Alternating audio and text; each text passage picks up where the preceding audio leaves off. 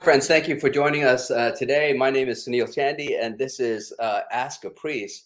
Uh, this is uh, a ministry out of Christ Episcopal Church, and we thank you for uh, coming and joining us today. So, in Ask a Priest, we uh, you ask a priest a question, and and I'm the priest, and so I try to ask answer the question that you ask. And one of the first questions that come out that comes out to us today is, how do I become an Episcopalian? Well, uh, that's a good question. I think uh, it's a it's a question that's relevant to us, especially in the Episcopal Church and at Christ Church in Westerly, where uh, where I am the rector and priest. Uh, this is an important question for those who are coming into our church and visiting from other traditions, whether mostly from the Catholic or the Baptist or uh, the congregational or even the Lutheran church, uh, or even some sometimes people just come uh, from just not even coming from a particular uh, uh, tradition, but just they they're drawn to spirituality in some sense, and so you know they come into our church and they uh, they engage in uh, these folks come in and they they they hear the sermon, they uh, listen to the beautiful music uh, that's ancient and also compelling and, and relevant to our days. And then we have this wonderful liturgy that, and, a,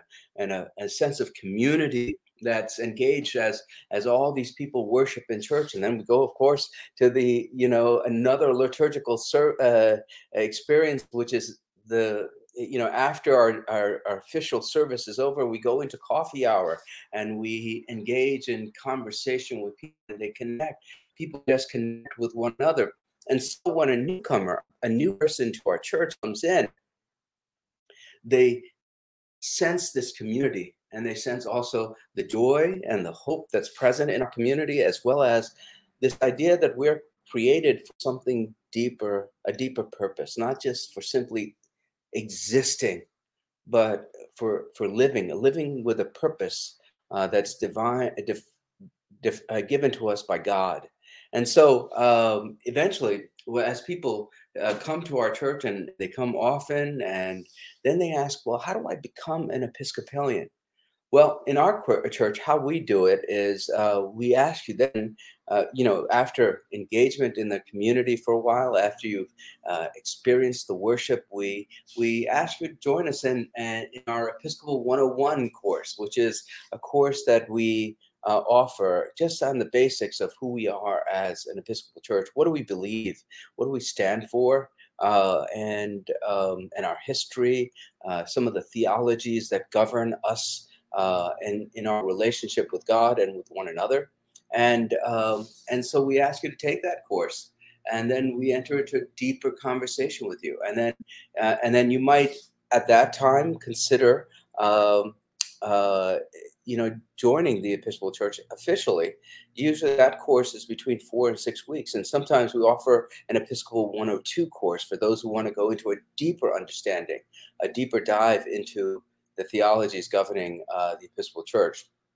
So eventually, uh, this becomes for newcomers, this could be the, uh, the entranceway into our church. And then uh, as you enter into it and as we enter into a deeper conversation, you might consider being either confirmed if you're coming from uh, a tradition that doesn't confirm uh, people of faith.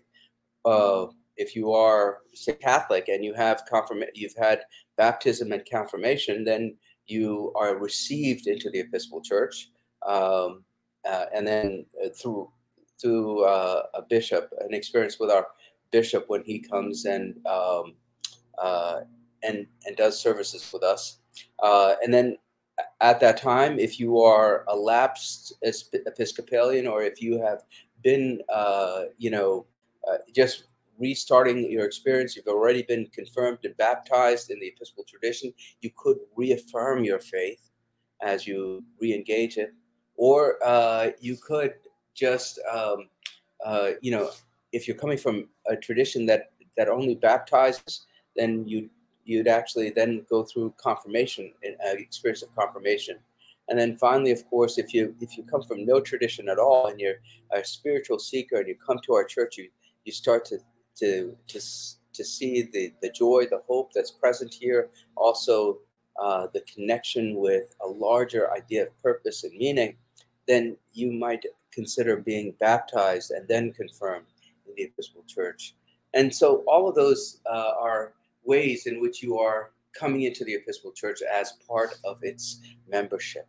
Um, and then the idea is that, and really the idea is after, say, reaffirmation, confirmation, baptism, or refresh, uh baptism, confirmation, or reception, your learning doesn't end there.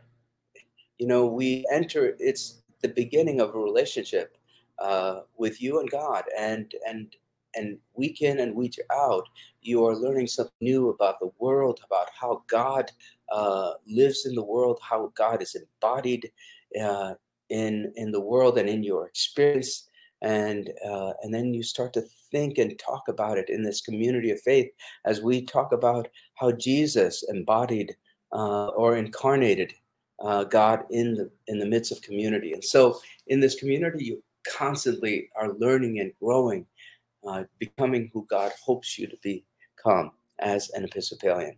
So I think that's a, a bit of a nutshell. It's you know it, it's it's simple, but it's also complicated. And so uh, at the very least, it's the beginning of a relationship. And I hope that you this answers some of that some of the questions you might have about how you become an Episcopalian. And we're looking forward to having you come to our church and continue to uh, be in this conversation as we all grow together to what God hopes we would become. God bless you.